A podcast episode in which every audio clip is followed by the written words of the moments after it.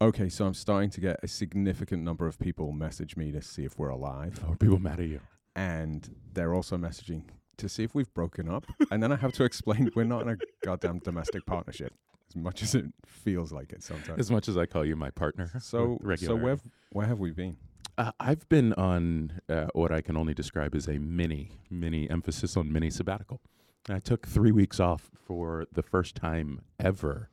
Ever, I think the first time I've taken longer than a week and also not touched my like Mm. work stuff, Mm. and that was weird. I spent the first week with existential dread that I wasn't doing things, and I spent the second week enjoying being off, and I spent the third week with existential dread that I'm behind on the things that I should be doing when I get back, and uh, it was great.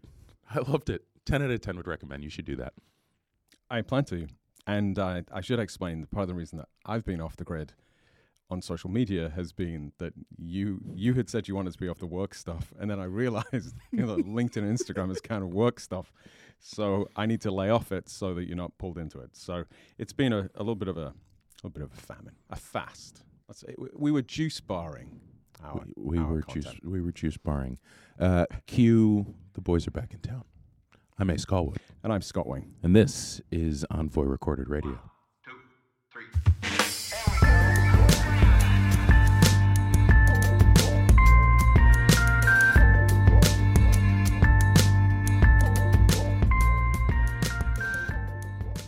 Okay, so we're uh, we are in our soon-to-be former home, Canvas. Yeah, this is probably the last recording from Canvas Studios. That's weird. Otherwise known as the life raft. These are the three the three dilapidated buildings that when the pandemic hit, we through YouTube and Wikipedia learned very quickly how to do remote media Yeah. and turn this place into into studios. Very very spaced out. yeah. People working in courtyards in different parts of the building. So it, it saved us, literally saved us. And now it's time to move on. And um, you know, we talk about right sizing. We're a Mhm. tight team. Yeah. And we had talked about um, reducing because we have three buildings here that we'd reduce to something smaller. And Stinson did point out that over the past month we've acquired three separate buildings. They're just dispersed. Just They're just dispersed, yeah. We're really five minutes away from each other. So, um, yeah, the the real estate ego apparently hasn't gone. So yeah, I love this place. This the the walls are falling down, but the walls were always falling down. Yeah. Um, it, it's going to be very strange being in a space where the floors are straight. I'm not sure I'll be able to walk steadily. Uh, yeah, I don't, I don't know. We we got our sea legs. It's going to be hard to be on uh, steady land. But hey, coming back to uh, y- your sabbatical, Yeah. Um, just a plug for Alan Dow's book um, about the six types of fatigue and thriving. I think we're going to reissue it this this holiday season. Yeah, Uh, but but all about so his six types of fatigue: social, mental, uh, inactivity. What else? What else is in the mix? Uh, social, mental, spiritual. There's two others I'm going to think of in emo- emotional. But d- could could you relate to those as you were off?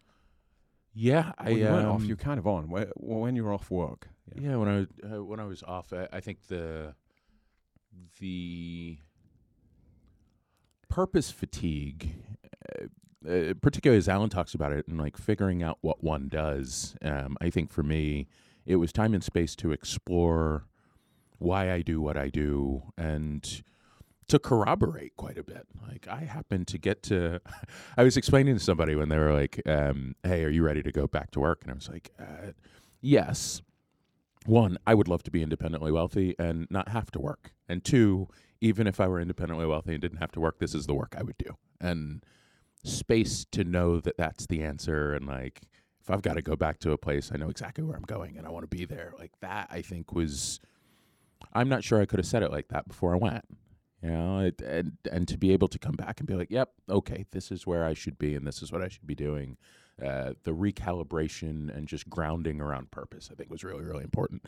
Um, and that's one of six types of fatigue. I also slept for like three days, um, and I knocked out three seasons of Gilmore Girls, and so I think like the physical and probably some social fatigue, given the way we've been traveling, um, I think was real for me to to properly rest and unplug and uh, and not for a little bit.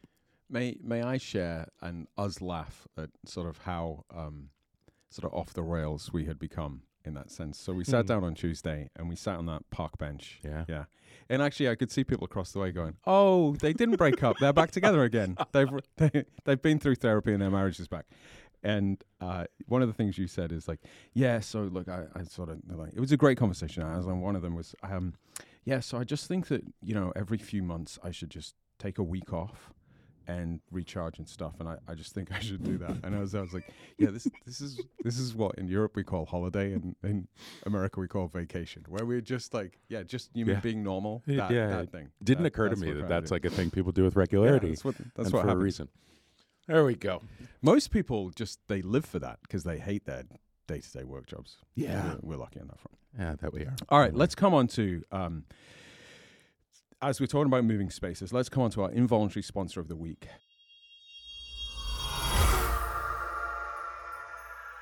So this week's involuntary sponsor of the week is Oransi. Oransi make air filtration systems for Okay. the home.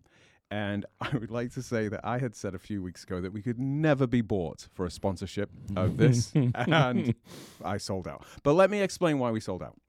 Because nobody's actually purchased a sponsorship. You can't do that. We are moving locations, and I texted the chief operating officer of, of Oransi that I happen to have crossed paths with uh, a couple of years ago, and said, "Hey, what? How would you solve for this for this air filtration problem?" Mhm. And the next day, that landed at our location was a brand new state of the art Oransi filter. No, n- nothing was asked for it. It was just, it was beautiful. So, so Ben, thank you so much. And if you're in the business to filter the your home, its air quality, or your office, go to what I presume is oransi.com. O R A N S I. And Ben, thank you very much. And of course, this is the worst sponsorship because this is the most unfiltered content ever.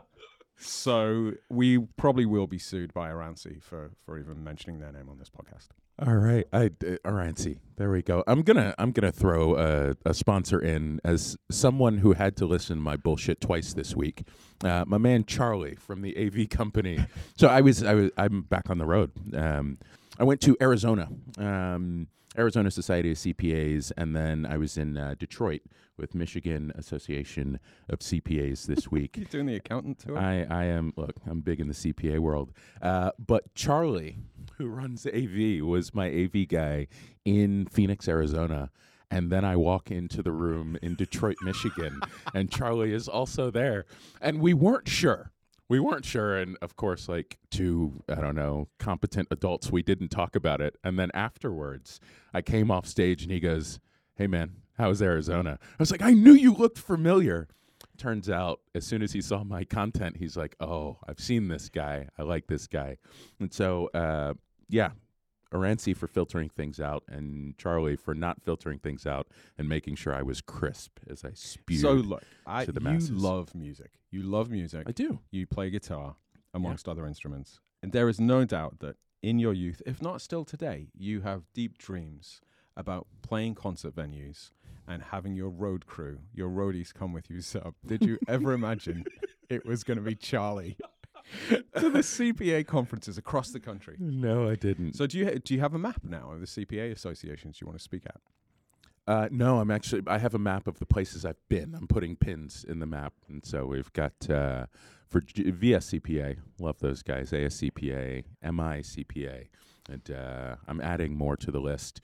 Um, American Association of Marketing is on the list as well. Look, we're, Oh, of accounting marketing. Yeah, Accounting yeah, marketing. yeah, So, but but I love this because if I said to you, would you rather like do like a 500 person concert where people are listening to your music, or you get to teach accountants how to advocate and beat the sales guys and make their case and Yeah. and work with AI? Like you would so choose the latter. You're Every time, a yeah, nerd. yeah, it's wild. Such a nerd.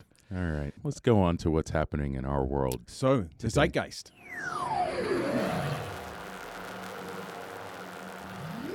Uh, the casino. Can uh, do you? oh, in local news. yeah, in Shall I set local the news. scene I was going to say, do you want to Yeah, ground that for people, not for me? I'll me? set the scene and then you can talk about the controversial Oh, stuff. here we go. that sounds. So, so uh, we had a referendum in the city of Richmond uh, last week, earlier this week on election day. So Virginia has off-cycle um, elections, and so there was a big election on Tuesday. You'll have read about in the national press as relates to sort of the swings between Republicans and Democrats, but locally there was a referendum on um, whether to approve a casino on the south side of Richmond as a sort of regional destination for gambling. This is the second time the referendum had been run. The first time it was voted against, Mhm. and the argument was when they looked at the voting demographics was it was overwhelmingly voted against in the neighborhoods that did not were not close to the location of the casino and overwhelmingly voted in favor by the neighboring localities. So the kind of opposite of what you might expect.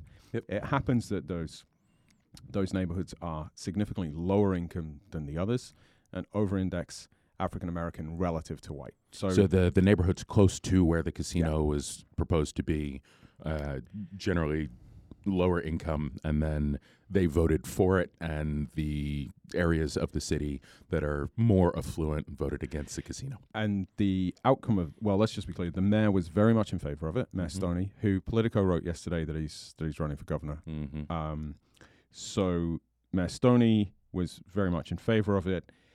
The the or, the company that was going to manage the casino is uh, a black woman-owned business, black woman-led business as well. Yep. We'll talk about her in a moment. And it, it is said that up to ten million dollars was spent on sort of the promotional activities by the casino to try to get it approved. The outcome of the vote was that it was uh, voted again, voted down. It was a no vote, and the same voting patterns occurred in the second referendum.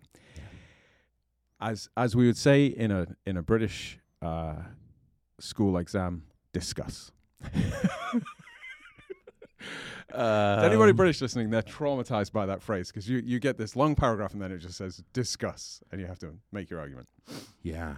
So um, this has been messy. It's been divisive um, in in Richmond, and I, I've seen folks on both sides of the aisle talk about all of the reasons we should or shouldn't have a casino, and I think what it boils down to for me. And there are a lot of pieces, I think there are a lot of red herrings that have been thrown into the conversation, whether or not the mayor's for it and what he's trying to get done, uh, how much money Cathy Hughes, who um, who, who was is behind uh, the casino and would be one of the, the major investors, um, founded Radio One, I think second uh, richest black woman in the country after Oprah. Uh, there are a lot of reasons folks are opposed and, and quite a bit center on gambling and, and some moral outrage at having a casino or that it's predatory. Um, and all I'd say is the communities who were poised to uh, benefit perhaps most from the casino, um, the black, uh, lower income communities that would be in proximity to the casino were in favor of the casino particularly as they're in a part of the city that has historically been underserved and overlooked. And I think at some point we have to decide um, for the well meaning white folks who decided that the black folks shouldn't have the casino that they said they wanted. Who are we protecting and what does that look like? And I I find it ironic that the same the same people who have decided my body, my choice, are deciding for another community that it's not your wallet and it's not your choice, and that to me feels hypocritical. Um, so that's uh, um, uh, perhaps a pointed way of saying that. And there are pieces around that. I think Cathy Hughes and some of the inflammatory statements that have been made, um, similarly along racial lines. If Cathy Hughes decides that somebody might get called a house nigger, that's not anybody but the black community's thing to be offended by. Uh, so I, I think there were a lot of well-meaning, uh, we know better than, and and that to me feels patronizing at best, um, and deeply problematic at worst. And uh, without going into it, I think at some point we'll have a longer conversation about political divides and how I see communities orienting to the underserved, the underprivileged, and what protection looks like for them. So this is a local issue, but it, it Yeah. replicates across the country. It does. Right? It's it's. Uh, I was in a presentation yesterday at uh, UNOS, which is the the organization that that coordinates organ transplant in the United States, and there was they have a research division, and they were presenting around what data sets you use to look at equity in terms of organ distribution. And the, f- the really fascinating part was was the data set that you select and how it affects the outcomes of the studies, um, including the vulnerabilities of zip codes. And we Mhm. often use zip code an- analytics for a whole raft of things. Um, and and one of the team, she was terrific, reminded us that the zip code zip codes are designed not around communities, but around the most effective way to deliver mail. it's like, but we have sort of become very dependent upon sort of these categories, and of course with the politicization of of districting and uh, those sorts of things, like how one selects the pool for Mhm. who decides what um, beyond uh, that. The o- the other thing that I observed was, and and this parallels with what we've seen going on um, in Israel Palestine. It's just how informed the el- uninformed the the opinion makers are. Um, in this case, one of the things I enjoyed doing was anybody who had a vociferous opinion about the casino in favor or against would Yeah. simply say, "Can you tell me where it's going?" Mm. and they'd say, "Well, South Side. Well, south, actually, the south of Richmond is bigger than the north of Richmond, which culturally, I'm not sure Richmond has wrapped their head around. Uh, I say as a proud south of the river living individual, but nobody could actually tell me where it was, but had very vociferous views about whether it was good or not. Um, and I, you know, my last post, I think, on LinkedIn before you forced me on a famine of what do you accuse me of doing using LinkedIn like Twitter? like Twitter, yeah, yeah.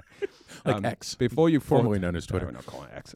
So that before you forced me on my famine, the last post I had was just sort of distress around people not knowing the just the most basic, you know, information about the situation in that part of the world, the most basic, before expressing an opinion. And I'm not expecting people to know things in depth, but I had an incredible number of people Mm. make a comment to me, and I, I laid out sort of four questions. Yeah. Like, think about whether you can answer these four questions before you express a forceful opinion on this. And there, and the number of people who said, actually, I couldn't answer a single one of them, yet I had posted an opinion or I had Mm. supported something. And look, whichever way the casino goes, I don't think it's really a dramatic significance for the city itself. But I do think this this like these two themes of when we say communities decide, how do you define those communities? And when you talk about um, having an opinion on the issue, are we pausing for we we talk about sort of agreeing in a disagreeing in a reasonable way, but Mhm. maybe the step before that is like let me just have a a base level of of knowledge about some of the objective facts before we go wading in. yeah. Oh, I'm Mm. so dated. We don't have objective facts anymore. We have AI. we have generative AI. Why would we worry about that? Hey, fake news. Fake news. Uh, you did post something before we move on from Yeah. this about uh, flights to Vegas. Oh, after the vote. Yeah. yeah. So so after the after the results came out, um, I um, uh, I- and maybe I was just doing this to cheer up the mayor. I, I Mhm. suspect Levar doesn't look at my social media stream at all. Probably not. but it was um, it was obviously a rough week. The but I posted. I'm looking forward to um, at the west end of the city protesting the direct flights to Las Vegas. So in I was just looking at in March of this year. Everybody was celebrating that Breeze Airways had come to Richmond Airport and was offering direct flights, amongst other places, to Las Vegas. And those flights, I see those flights are packed with the very people who don't think that a casino belongs in the city to fly and drop money. Apparently, it's the amount of money you gamble, not whether Uh, you gamble. Uh, and uh, yeah, I mean, textbook NIMBYism, quite literally. You can fly to go. It's not that we're opposed to gambling unless my opposition to gambling can make a case for why we shouldn't have a casino. Uh, sure. Okay. Shall we go to Tank Radio on on the observation of Veterans Day? Yeah, so uh, let's do a little education around this because I think people are confused, and and actually I'm going to make my case for Memorial Day. Okay. this, yeah. So Veterans Day is tomorrow. In the United States, it's always the 11th of November. Um, in the UK, we have Remembrance Sunday, which is always the Sunday closest to the 11th. It's the 11th of November because the armistice in World War One was the 11th hour of the 11th day of the 11th month. That was when fighting Mm. ceased. And so that's why the 11th is meaningful. But they're different. So Veterans Day celebrates everybody who has served has in the armed forces, Right. whether in combat or not. Um, Remembrance Day in the UK is much more like Memorial Day, which it's it's remembering those who passed in conflict. Um, and of course, Memorial Day here is that. It is about those who have who um, lost their lives in conflict. Mhm. And we forget Armed Forces Day, which exists in both countries, which is a celebration of those people currently serving. We don't make, make a, such a big deal about that, but Armed Forces Day in both countries, I don't think they're on the same day.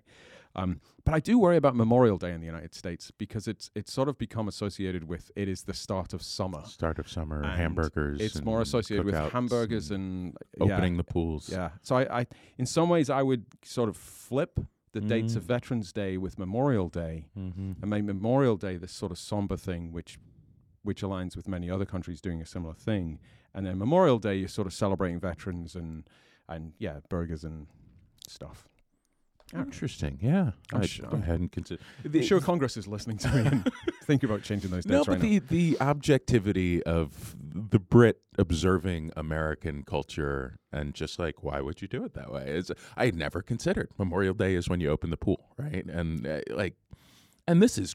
I'm a military brat. Yeah, yeah, yeah. No, you're surrounded by military- family, yeah. have grown up on bases, etc. And to be like, oh yeah, you're absolutely right. And if you look at your friends who serve in the military, you'll see their sort of postings in the run up to Memorial Day, which is, "Oh, please, can we Mhm. just take two minutes to Mhm. actually sort of?" Yeah, yeah so I would flip them. I, I would, I would make it November. So I'm, sh- I'm sure that everybody's listening to me and will make that case. there we go. So, as we're talking about conflict, you know, there's the big question of do we touch the Israel-Palestine issue? I would say for this week, no Mhm. other than to encourage people to watch the information war that's going on, and Mm. that um, what used to be called psyops, psychological operations, psychological warfare, is now so fundamental to every party. Whether you think about Russia and Ukraine, or Israel and Hamas, and the role that Palestinians play in that, um, just just watch it. It's worth observing.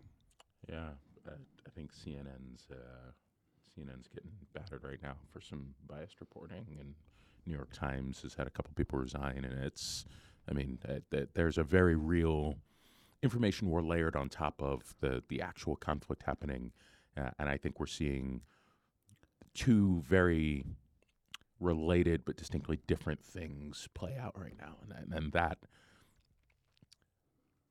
probably from 2015 like the the run up to that presidential election uh, we're seeing the long tail of really the same conversation. How are we reporting? What are we reporting? What is journalism today? And can we make the distinction between editorialized uh, quote news unquote and real reporting? And so yeah. Yeah. it's- And look, I I would also encourage people to um, to watch Al Jazeera English. I think Mm. Al Jazeera was labeled in the United States as sort of a um, an enemy tool during the the Iraq War. yeah Um, some of its reporting is really, really very solid. Um, there's a slight difference between what Al Jazeera reports in Arabic and what it reports in English. Sure. Um, but yeah, much is made of the ownership um, by the government of of Qatar, uh, which is generally i- is a big funder of um, of Palis- Palestinians and Palestinian causes. Mm. Um, but there's a, it, I think it's it, it's a good thing to watch in in amongst other things. I do think as an American, you s- need to start worrying about who is leading media in the United States. yeah Um, Mark Thompson, the Brit, is now the new CEO of CNN. There's another Brit has just taken over. She's just taken over the Wall Street Journal, and a third from the Daily Telegraph who's coming over too. So I, I would worry less about AI and more about English folk creeping in. We did uh, Build the wall. we, we kind of joke i mean Build the The- paywall. There was a time when I went to BBC to get the objective reporting about American happenings, right? Because it just was. It was here's what the Americans are doing today, and and I found that that tended to be tended to feel right across the globe, and then you layer in colonialism and bias and all of those pieces. It it gets murkier, but knowing where our sources. Knowing where our news is coming from is important, and I don't think we spend a lot of time there, myself included. That's a reminder, not a, a- an indictment. Um, We'll talk about the BBC some other time. It's struggling, Yeah. but that's a different story. All right, tools, for tools. play this thing. I'm a little disappointed at how how much people have embraced the tools for tools thing. Again, lots of people comment on it, and there's there's no question. It is not intended that we are the tools. It was a joke about the people receiving these things, but that is not how it's being interpreted. So, on that It's note, what are we learning this from week? the tools? What are What we are we- learning this week? Uh, yeah. So, uh, in in lead into the tool, I actually want to get to. I sent you a newsletter this week from Yeah. Will Guidara. Um, uh, uh, wrote unreasonable hospitality. Um, it just just a, a restaurateur through and through, a writer and hospitality guru, and he's got a newsletter called Pre-Meal. This is not necessarily a plug for the newsletter. I just subscribed, but the welcome, um, the welcome email as I subscribed to Pre-Meal was talking about what a pre-meal is in the hospitality world, and and this is coming from someone who has not worked in hospitality. Uh, cue all of the elitist comments that will come through our inboxes. I haven't, but having a bunch of buddies in that I don't world. think it surprises anybody that you have not waited. Oh fuck off! No, I. yeah, fair. Um, no, but but from all of my buddies who have pre-meal is is the grounding meal before one starts service, and the way the Will Guidara talks about it is that it's often used for information that could have been shared via another medium. So, hey, here are the specials, here are the wines we have, so on and so forth. Like that could be a note or an email that goes out. And what he says he uses pre-meal for in his institutions is to remind people why we're here, what we do, what our foundation is to give an experience to the people who come join us in these places.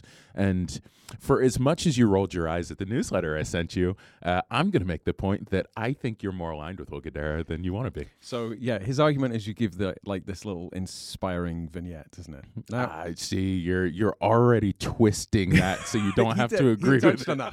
So, so there is a Venn diagram. Maybe we should publish this. There's a Venn diagram of oh things that Ace and Scott think are cool. There's a there's a, where Ace and Scott just don't get it and think it's ridiculous, and there's a Venn diagram where Ace thinks this is awesome and Scott thinks it's utter bollocks. Cue away suitcases from an episode a few weeks ago. This you sent this through late last night, and I'm like, oh, I know which part of the Venn diagram this goes in the the pre meal meeting, like the, the a little inspirational talk. Also, I think I think this sabbatical might go down in um, the three weeks when Ace Callwood got soft. You prior prior to this sabbatical, you were like, "That's what the money's for." like, just do the work. What are you talking? Now we're like, "Oh, so we're gonna do the pre meal, and we're all we're just gonna do a little inspiring story before we all get to work." If you start behaving like this, Alex Pryor is going to think you've been kidnapped and a body double's been brought in because he's like, "Where's Ace? Where's Ace?" Look, I, I read this thing and I was like, I wonder what a pre meal for us would look like. And then I immediately said, F that. For what it's worth. I was like, yeah, this doesn't make sense.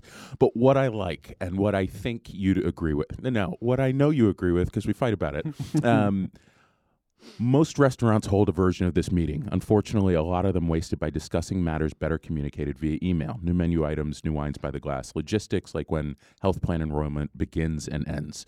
And you have uh, you rant about meeting agendas, rightfully so, but regularly rant about meeting agendas in what is this meeting for? Why are we here? And are we spending, particularly when it comes to standing meetings, which this is. When's the last time you had a standing meeting on the I on don't the calendar? standing meetings. You don't believe in standing meetings. I think you and Will Guidara are aligned in that if we are to have a standing meeting, let's make it fruitful and let's make it um, about the tangible things that help us do better work, not the logistical pieces that could have been communicated otherwise. That's, I think, the point I'm making. I'm going to concede some ground here. I get you because right. I do. I do think to channel another person whose work I don't love, Malcolm Gladwell, who occasionally says smart things. one of the things he he talks about is that um, uh, digital meetings are logistically efficient and Mhm. emotionally inefficient, and in-person meetings are the opposite of that. And for any meeting, I think having a structured agenda, which is why are we doing this, and we have a template for this that we'll put in the newsletter. Why are we doing this? What are the what are the roles and expectations of the people in the meeting for that meeting? Not their job title, but you know, Cindy is here to talk about the tax implications of this transaction. John is here to talk about the janitorial services during this Yeah. event, right? Uh, all of those sorts of things. But there, but th- there is actually a section for connection at the front, and you've got to come up with an excuse for it because if you put connection for the first five minutes of the meeting, everybody's going to show up at five minutes past the hour. Um, but but is that time just to weld a little bit, check in with each other? So yes, it's yes, it's one of those. Do you know why I think I had a negative reaction to it? Because Yeah. I've never heard of Will Guidara, and I just assumed he was a mate of yours, and therefore you loved it. That, that's hurtful, Scott. Hey, while we're talking about Tools for Tools, let's Yeah. just do a quick plug for the Transformative Leadership Development Program that is coming up. is kicking off in December in uh, Washington, D.C., actually, Arlington, Virginia. Yeah. We'll be at the Northeastern University campus. If you are a leader or emerging leader in state government, you can apply for this program.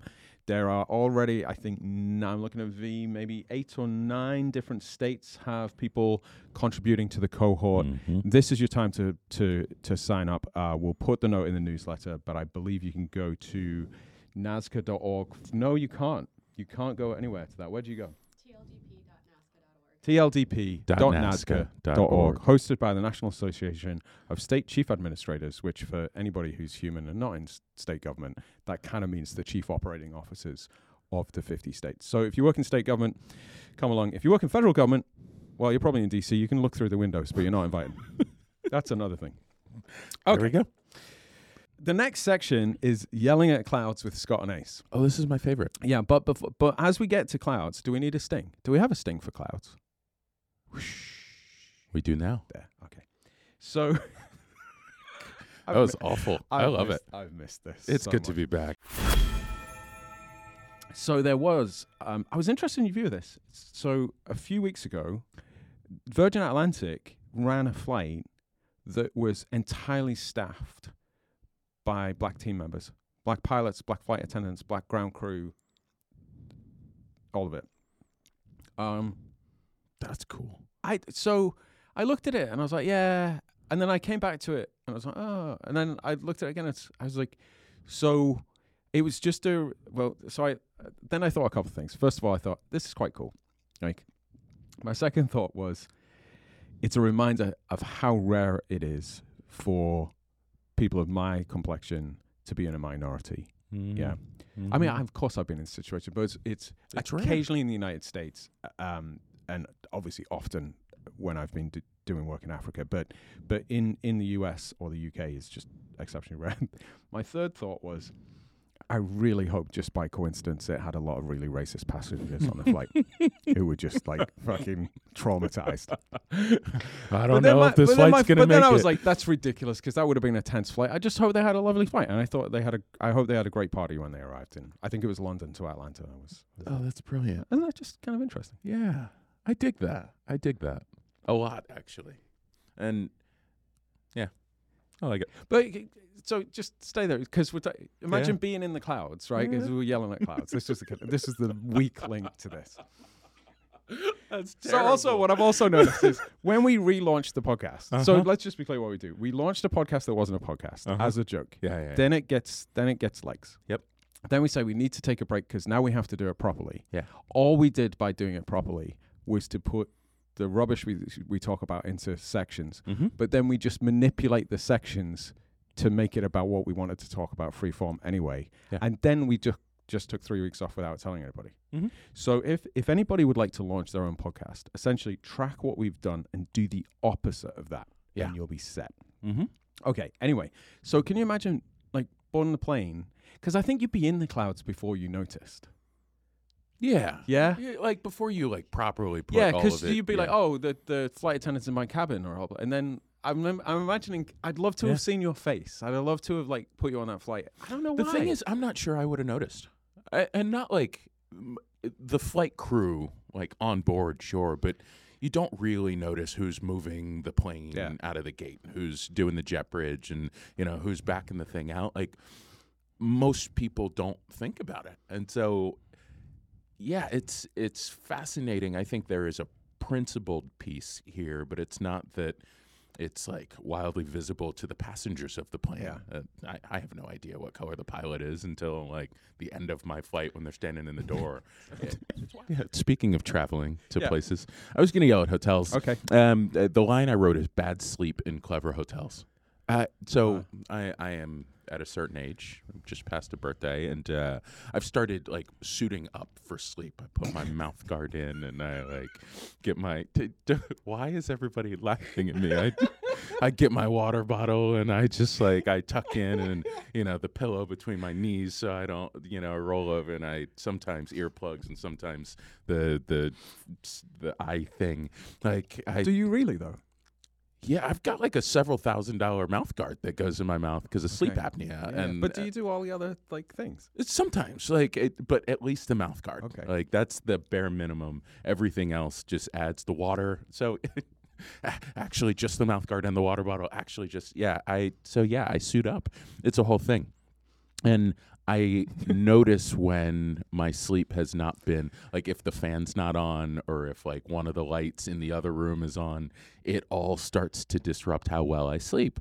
And when I'm traveling, the thing that is most infuriating is the alarm clocks in every room. The ones that are really bright and they're all different. So you don't really know how to find the dimmer. And when you're ready to go to sleep and the lights are off and you realize the red light is just like glowing in the corner, it's the last time that I want to like pick an alarm clock up and study it so I can dim the freaking light. So what I end up doing is just turning it on its face. so the so the so whoever cleans my room after I leave various hotels, they won't know that this is the case consistently, but they will always find an alarm clock just face down on the nightstand next to the bed because it disrupts my sleep.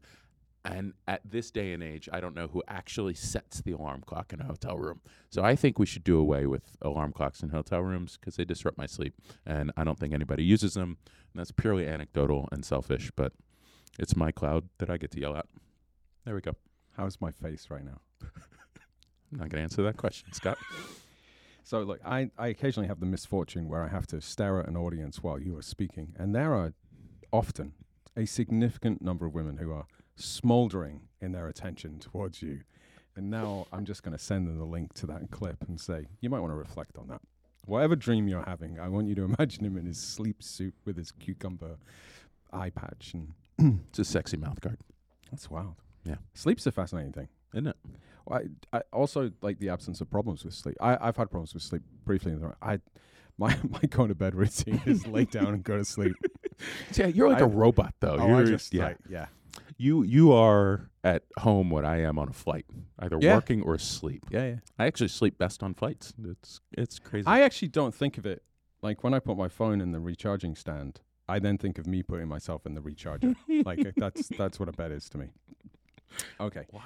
I think we should save our rants about the virtue of early morning versus late night for, for next week. But I'll cue that. So we're going to talk next week about the virtue of early morning rising versus late nights and late mornings. And if you have an opinion about it, I'm sure you're going to let us know because we're now coming on to our new section questions from our parentheses enormous audience. Ah. Yeah, listener questions. So it's a new section. Some of these questions are going to be real questions that have come in, sometimes with terribly disguised names to prese- prevent, protect the innocent, and then others will have just made up as if they came in, and nobody's going to know the difference. So the question for this week, Vera's just shaking her head in dismay. So the question this week, I'm reading this note for the first time.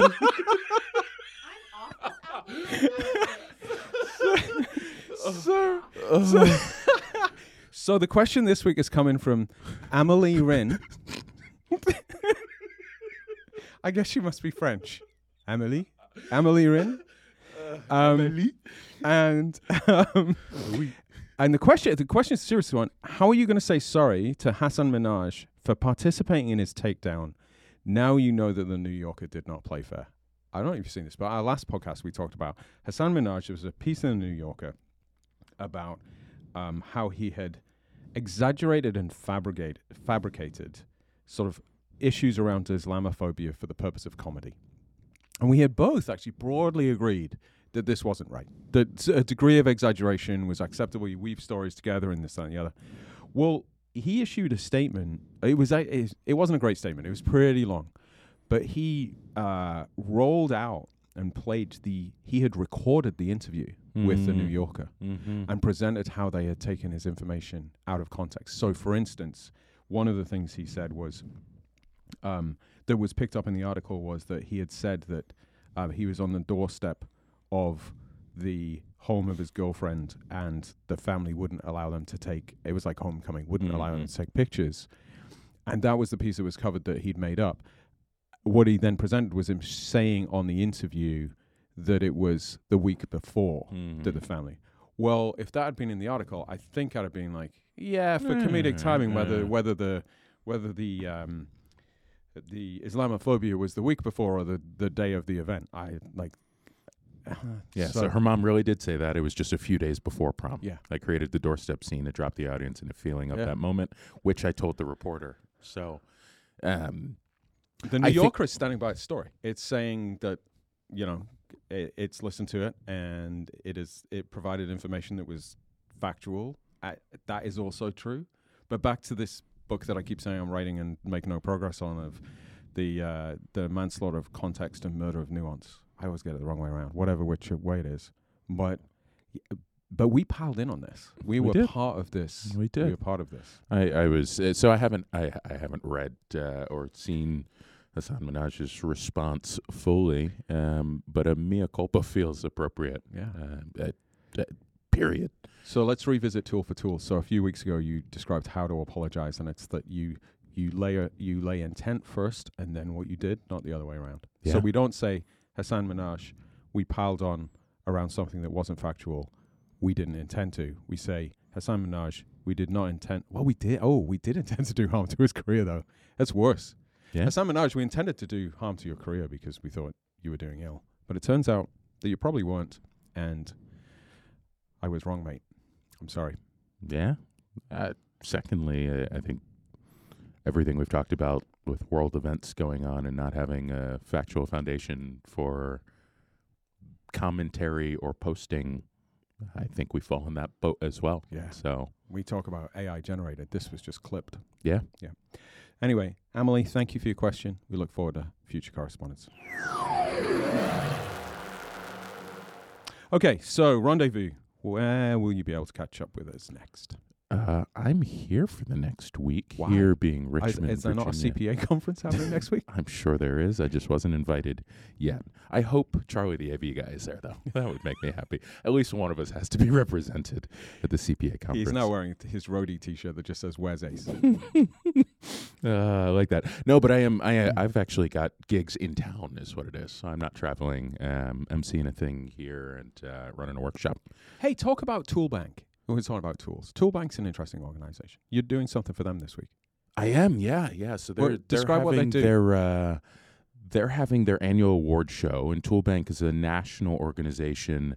Um, that it's a nonprofit. They have locations across the country, and uh, they make tools available. Uh, they lend tools and um, equipment for organizations who are who are doing good. So it's like volunteer organizations. So Yeah. instead of every volunteer organization buying all of its equipment, it's essentially a, a co-op that they share equipment and you rent it out and do those things. It just seems to me like one of those very sensible organizations, which is yeah, this is silly. Why And don't we just share? The the other cool, really cool piece. So we were talking to um, some of some of the incredible folks at the national organization, and uh, during disaster and through disaster Mm. relief, like when people. Uh, think like New Orleans uh, during Katrina, when people's tools were quite literally washed away. They help replace tools to artisans and uh, laborers who who need those to a make a living and rebuild their communities. And so it's uh, yeah. Uh, so I'm emceeing their uh, annual award show, which is really exciting. Uh, but as I've just gotten to learn more about Toolbank, I'm I'm a pretty big fan. Do you know why? Um, do you know why people know that you've never worked in a restaurant? How's that? Because when you're describing construction workers, you use words like artisans. Bourgeois bastard. I also said laborers. in my defense. I thought you were going with peasants, artisans Ah. and peasants. The peasants need their their shovels. Uh, anyway, so you get to deliver a award that is like Tool of the Year. Is that what they're called? Is that what you're doing on Thursday? uh, unless you'll be there, I'm not handing out a tool award. you do with that what you please. All right. Well, this week I'm in Orlando, New York, uh, the Washington D.C. area. I'm in a government facility somewhere outside of D.C. and Columbia, South Carolina. So if we owe you money, give us a shout. You can trap us there. So as we leave, All right. there was an idea that I read about a couple of weeks ago that I felt should apply to us. I can't remember where the idea came from, so if it's yours, I'm sorry for you not getting the credit. Hmm.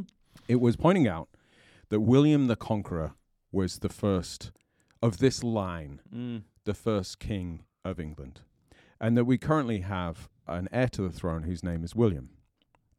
And that in 2066, so 1066, Battle of Hastings, the Norman king invades. William becomes this is the the line of the throne, uh, the line of this current monarchy.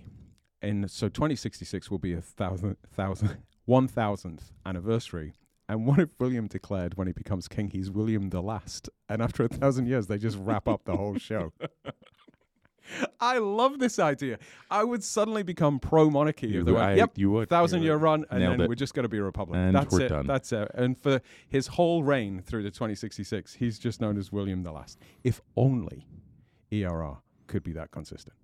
Well, we'll let the folks at home ponder that, and we'll get the hell out of Dodge. I'm Ace Callwood, And I'm Scott Wayne. and we will see you next week. Maybe.